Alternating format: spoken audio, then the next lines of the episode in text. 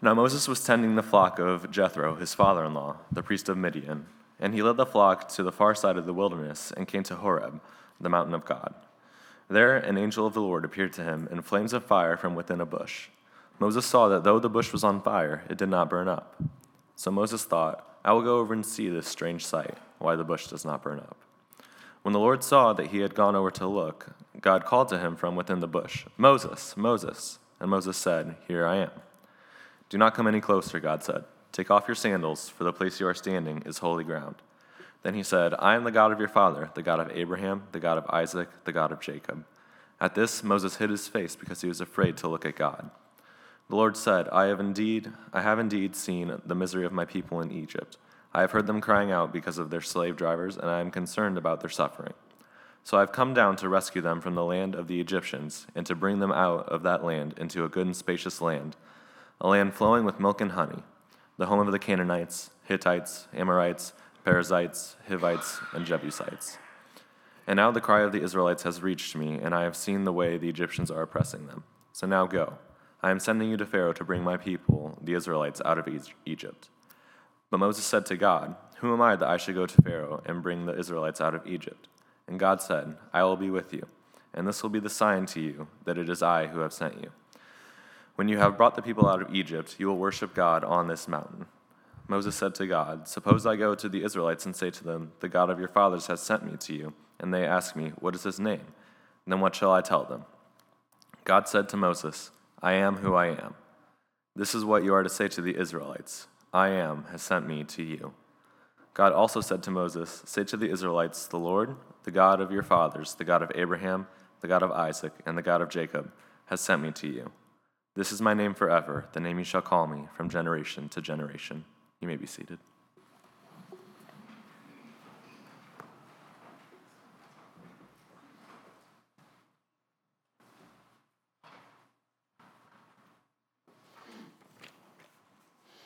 So, we're in our second week today in a series on the book of Exodus, looking at the, the life of Moses.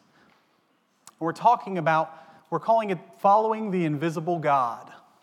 And today we're going to be looking at a story that many of us have heard many times.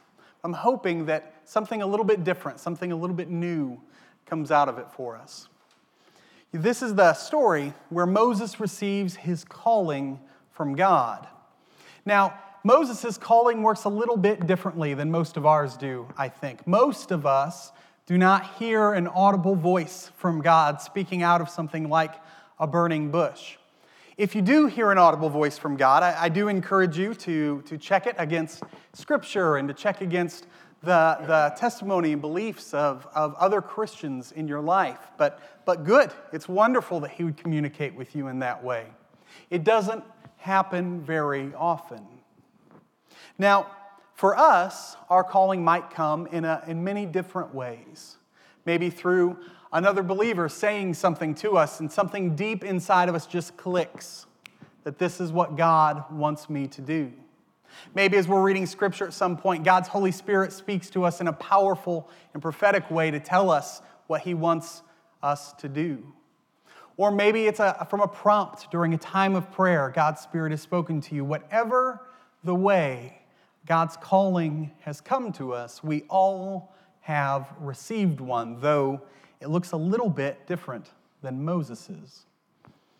Now, for me, I think because I did not grow up in church, it's always been strange to me when I've encountered someone who does believe in God, but they don't feel compelled to pursue a calling.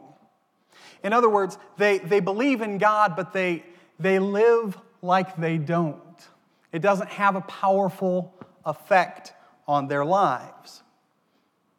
For me, after, after wrestling with for, for quite some time whether or not God was real, once, once I decided he was real, it was told to me by my mentor that now you need to figure out what he wants you to do. And I imagine all of us have had that moment, that moment where we have to decide am I going to commit to him? Do I believe he's real? And if so, what does he want me to do? Because if he's real, then what his plans are for our lives are more important than what our plans are for our lives because we can trust Him more than we can trust ourselves. And that's our single sentence sermon summary today uh, that God is always faithful, and we can trust Him more than we can trust ourselves. God is always faithful, and we can trust Him more than we can trust ourselves. I want to start with a little bit of background today about what's going on in Exodus before chapter 3. Chapter 1 of the book of Exodus is this, this story telling how God's people have gotten to the position that they're in. We know from the end of the book of Genesis that, that Jacob's sons were coming to live in Egypt. And apparently, during that time, they were very fruitful. And the, the group of Israelites, of Hebrews, grew tremendously, grew large enough that it seemed to the Egyptians to be a threat. And so Pharaoh enslaved the Israelites. But what they found was the harder they punished them, the harsher they treated them, the more the Israelites grew. They would not diminish. And so, out of fear and anxiety, Pharaoh orders, uh, Pharaoh is the king of Egypt, Pharaoh orders that all Hebrew boys are to be thrown into the Nile River, all newborn Hebrew boys. But Moses' mother, who loved him, obviously, and did not want that to happen, she created a, a, little, a little ark, a little boat, a little basket to put him in so he'd be safe, or as safe as she could make him, on the Nile River. And as he, he floats down a ways, he's found and saved by Pharaoh's own daughter. And she takes him in, and he's raised in Pharaoh's household. Unbeknownst to him, learning the etiquette and the laws and the religion of the land of Egypt in a way that was going to specially equip him for the calling he would have much later in his life.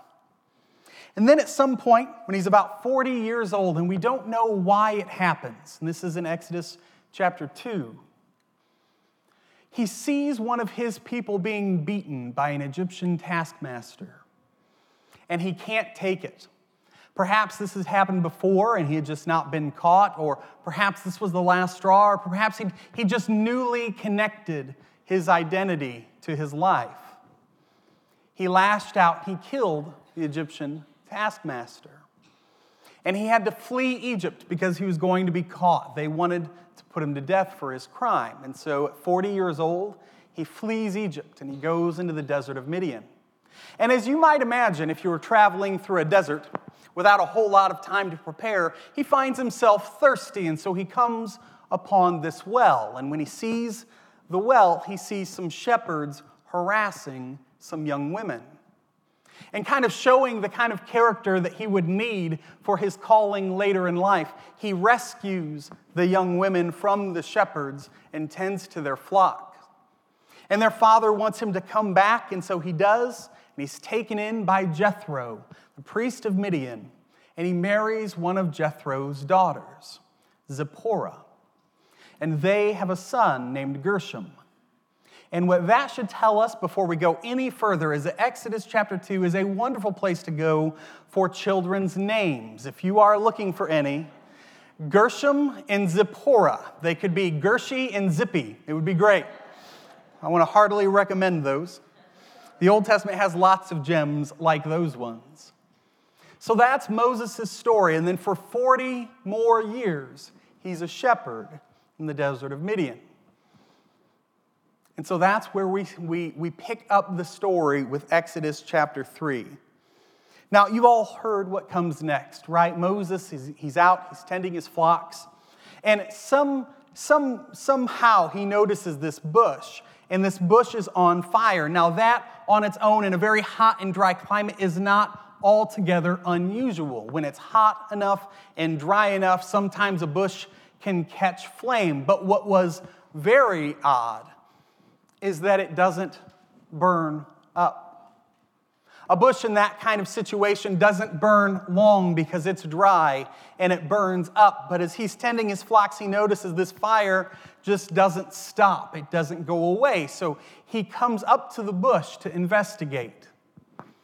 and out of the bush a voice speaks. And Moses receives his calling. God says, I'm going to use you to rescue my people. What he, what he says specifically in Exodus 3 8 and 10 is this I've come down to rescue my people from the hand of the Egyptians and to bring them up out of that land into a good and spacious land. Now go, I'm sending you to Pharaoh to bring my people, the Israelites, out of Egypt.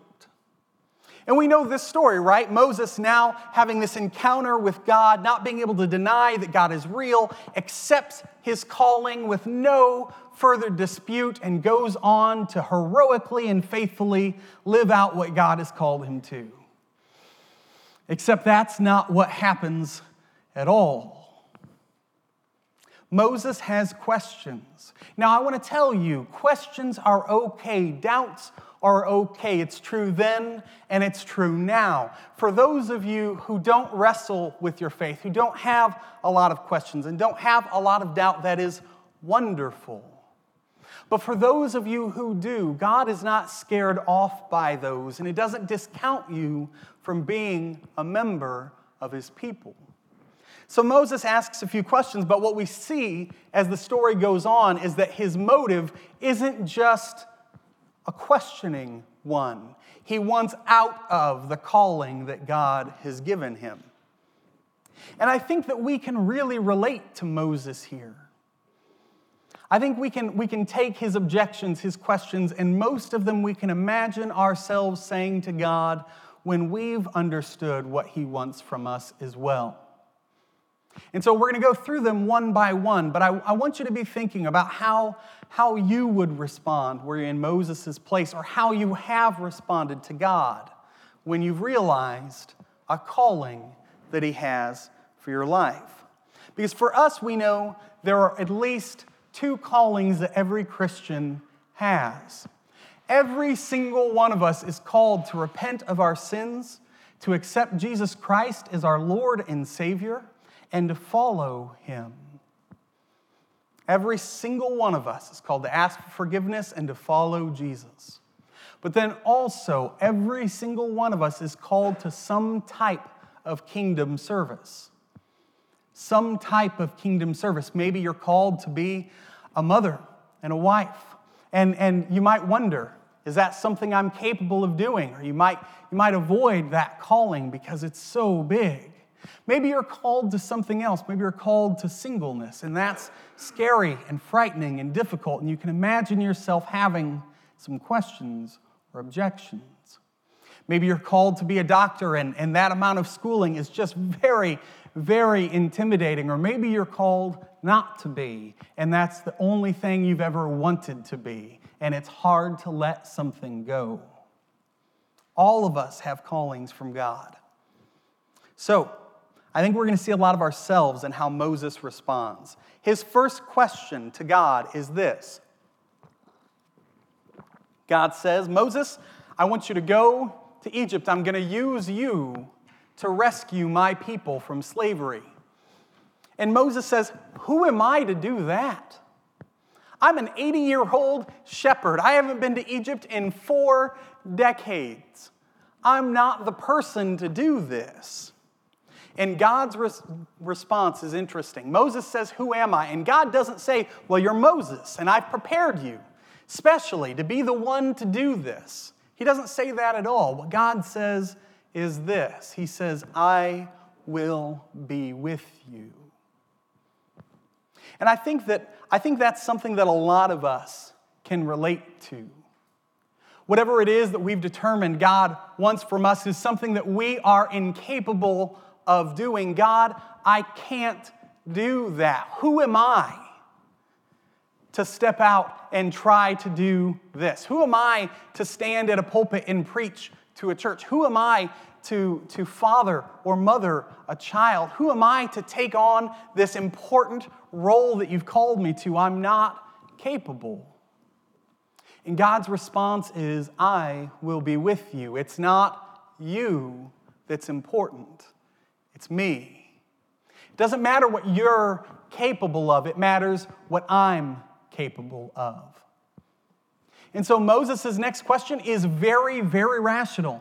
He says, Okay, you'll be with me, but God, who are you? I mean, the Egyptians believe in gods too.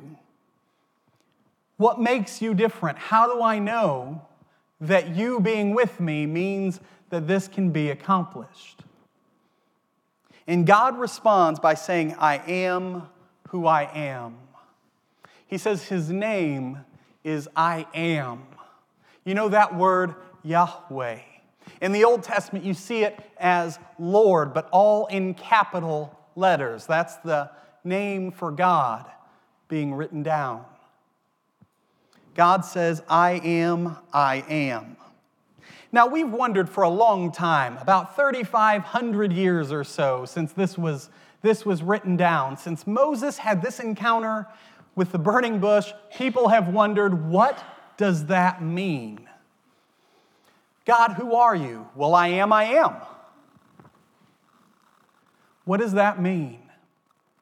There are a lot of ideas, but here's, here's what I think it means. I think God is saying, I am the one who causes everything to be. You could say it this way if you wanted to I'm the principle of existence. Or you could say it this way I'm the one who made everything and on whom everything relies. So, yeah, sure, the Egyptians have gods that they worship, but I'm the one who created everything. Whether those gods are real or not doesn't matter because I created everything. There's no one that's in my league. Everything exists because I allow it to continue to exist. I am who I am. In other words, God is saying this there's nothing I cannot accomplish through you. Whatever God asks of you to do, you can be absolutely certain that there is nothing that He cannot accomplish through you. Jesus puts it this way He talks about if you have faith the size of a mustard seed, if God has called you to say to a mountain, go, the mountain will move. God can accomplish anything through you. So, that's pretty encouraging, I think. Moses, Moses has another question, though. He says, Okay, I know who I am, right? It, it doesn't matter. It's, it's that you'll be with me. And I, I know who you are. You're the, you're the one who's behind everything, you're the one who's created everything. But what if they don't believe me? So God says, I'm going to give you three signs. I'm going to give you three signs. And he tells Moses to take his staff and to throw it on the ground. And Moses does so, and the staff turns into a snake. Now, it says that Moses ran and was scared of it, and I love that that's present in the story because that's the most realistic thing in the world. If I threw my staff on the ground and it turned into a snake, I would freak out. But God tells him to pick it up, and he does. You want to talk about an example of faith, walking up to a snake and picking it up. And as he does so, it turns back into a staff. And then God says, if they don't believe that sign, maybe they'll believe this one. And he says, Moses, put your hand inside your robe. And so Moses does. When he pulls it out, it's white with disease. And he puts his hand back and pulls it out again, and it's well. In other words, God's saying with the staff, I am in control of everything. I'm in control of creation. With Moses' hand, he says, I'm the one who gives life who cures disease. And then God says, if they don't take either of those signs, maybe they'll take this one. I'll turn, the, I'll turn water from the Nile into blood. In other words, I'm over and above even the river that gives Egypt life. It's a pretty, pretty significant promise. And you see, there are signs for us too. They're not the same. I doubt you've ever thrown a staff on the ground and it's turned into a snake, but if you have, get it on tape next time because that would be amazing to see. But for us, the signs that we receive from the, the, the, presence and work of God are the changes that happen in us, the things that we find ourselves doing and accomplishing that we could not ever be capable of on our own. God is at work in powerful ways if we will allow Him to work in and through us, and the signs will be present. You will accomplish or do things that we're not, you alone are not capable of. Perhaps a devotion or a loyalty or a faithfulness or an endurance that's just not coming from you.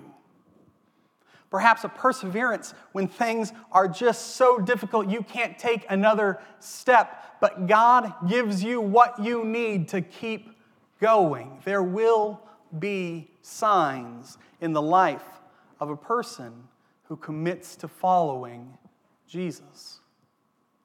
So Moses has his three signs. He's been asking questions up to this point, and I want to I want to affirm it's okay to ask questions. It's okay to have doubts. For some of you, again, that's not been something you've ever really wrestled with. God is real to you and you know it, and you don't have a wrestling match inside of you over it. For some of you, it comes up again and again. How can I know? How can I be sure? I can't see him. So, how, how can I have faith? And we wrestle, right? Back and forth. We find reason, and then we find a question, and then we find an answer, and then we find another question. That happens to some of us too. Up to this point, that's what Moses is doing. He's asking questions. If that's you, that's okay. God can handle them. He's not afraid of your questions, He's not afraid of your doubts. But what isn't okay is what comes next, and it's rebellion. Moses gives an objection next. He understands the calling God has given him. He believes that God is real, and he has heard what God has said about how God can do anything through him. And he says this in verse 10 and 11 of chapter 4 Moses said to the Lord, Pardon your servant, Lord. I have never been eloquent, neither in the past nor since you've spoken to your servant. I'm slow of speech and tongue. In other words, I can't. I can't do it. I heard everything you said, but still I can't do it. In verse 11, the Lord said to him, Who gave human beings their mouths? Who makes them deaf or mute? Who gives them sight or makes them blind? Is it not I, the Lord? In other words, Moses says, I, I don't speak well. Even meeting you right now hasn't fixed that. I, I don't speak well. I'm not the right person for the job. And God responds, Go. I'm going to give you everything that you need. And you can kind of hear it there, right? It, it sounds like Moses is starting to tread on thin ice. Moses, who gave you the very ability to question the, the calling I'm giving you? Who's given you the mouth that you're using to object to the calling? I'm not, I'm not going for that one, Moses. So then, after Moses' objection comes what I can only call as a plea. In chapter 4, verses 13 and 14, Moses says, Pardon your servant, Lord, but please send someone else. Then the Lord's anger burned against Moses, and he said, What about your brother, Aaron the Levite? In other words, Moses says, When all the chips are down, the thing that's behind all of it is, I just don't want to go. And we need to remember this isn't a small thing that God is calling him to. Moses has been a shepherd for 40 years. He has a wife and at least one child, right? He's going to be giving up a lot to go to speak to the most powerful ruler in the world and say, The slaves that your economy is based on, you need to let them go. I mean, that's a big deal. That's a terrifying thing. I think I'd be afraid to do that. I think that most of you would be too. But despite God, God's promises of faithfulness, of protection, of being with him, Moses says, God, please send someone else. God, I know you're real, and I, I know you've called me to do something, but, but I just don't want to do that. God, I, I know you're real, but, but I don't want to I don't want to switch professions because I'm going to make less money and I've, I've spent all this time building up this career. It's just too much to ask for me to follow you into something else. Or, God, I, I want to be married. It's too much for you to ask for me to be single. Or, God, I, I want to, I want to watch these things. I want to do these things. These are my hobbies. These are the books I read, the TV shows I watch, the movies I watch, the words I'm used to saying, the way I'm used to talking to people. I, I don't want to give all that up. All of us are called by God to let go of things, to take things on, to step out in faith knowing that He's with us, that through Him we can accomplish them, or more correctly, He's going to accomplish them working through us. And as you, as you hear me speaking, I'm sure that some decision, some question, something has come into your life. Maybe it's this. Maybe it's, God, I know that you love me despite how many times I've turned away, despite how faithless I've been, you've been faithful, but it's really not okay for you to ask me to have compassion on that person. God, I know that you've forgiven so much, but it's not okay to ask me to forgive this person. All of us have had those moments where God has called and we've said, please, ask someone else. Now, our situation is different than his, but it boils down to the same things. Moses needed to decide. He's, he's seen God, right? He knows God is real, but he has to decide if he's going to obey and if he can trust God. And that doesn't mean that it's going to be easy. Deciding to obey, deciding to trust in the faithfulness of God to carry you through does not mean that you will have an easy time of it. You can read Exodus through Deuteronomy and see that Moses did not have an easy time of it. There's no promise in Scripture, none whatsoever, that if you obey the calling of God, your life is going to be easy. The promise isn't ease, it's that God will always be with you. The promise isn't a simple life. It's that the life that you will have if you follow and obey is infinitely greater than the life you would have if you didn't.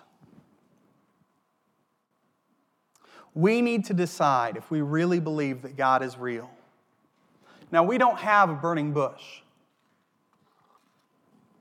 Maybe you do. Maybe you've had that experience, but most of us don't.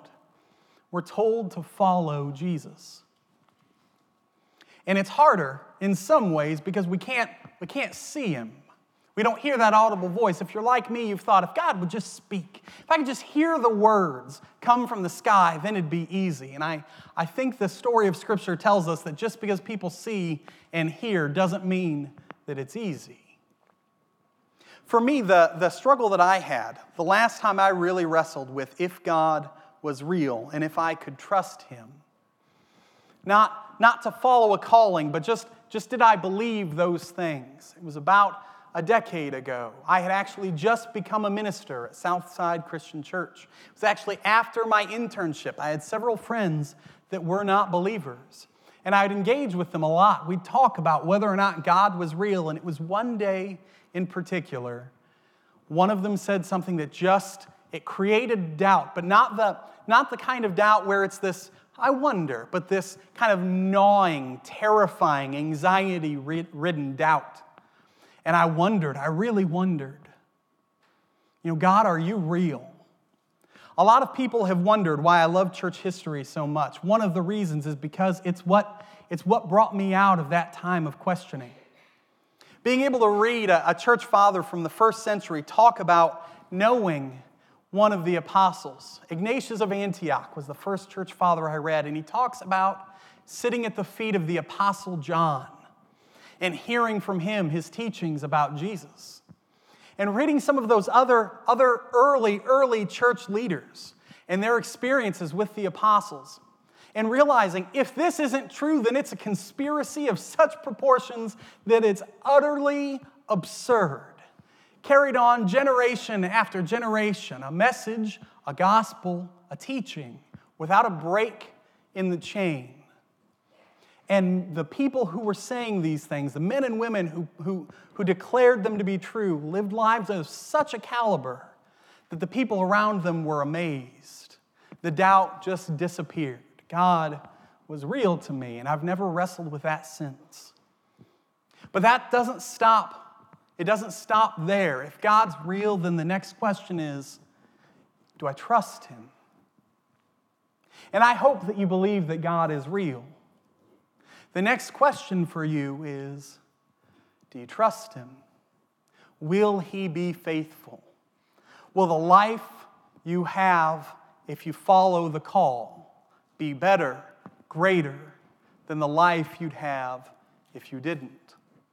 I hope all of you have taken that first calling to, to repent of your sins, to ask for God's forgiveness, to be covered and forgiven by the blood of Jesus to be adopted into God's family and to receive His Holy Spirit. That's step one, and it's so important. And then, what does God want from you? The callings are different in every person's life. What has God called you to do? You need to decide if you can trust God. You need to decide whether or not He's faithful, because if He is, then it's time to obey the call. The sentence summary today was this God is always faithful, and we can trust him more than we can trust ourselves. God is always faithful. No matter how many times you turn away, no matter how many times you object or give a reason why you don't want to do what He's asked you to do, we see it in the story of Moses. God does not abandon him. Moses, you've asked too many questions, you've made too many excuses, you're done. That doesn't happen. God remains faithful, and then we know the incredible, amazing life Moses leads because he follows a call. God is faithful to him. And I want to tell you today that God is faithful to you always, without exception. He never leaves. Even if everyone and everything breaks faith, God will always be faithful.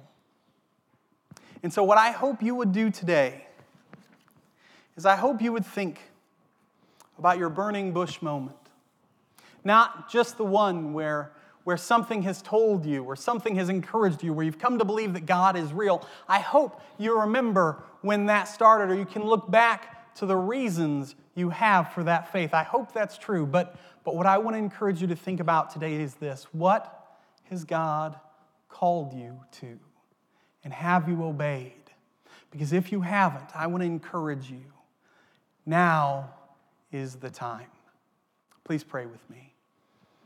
Father God, you are amazing. You are wonderful and holy, and we love and praise you.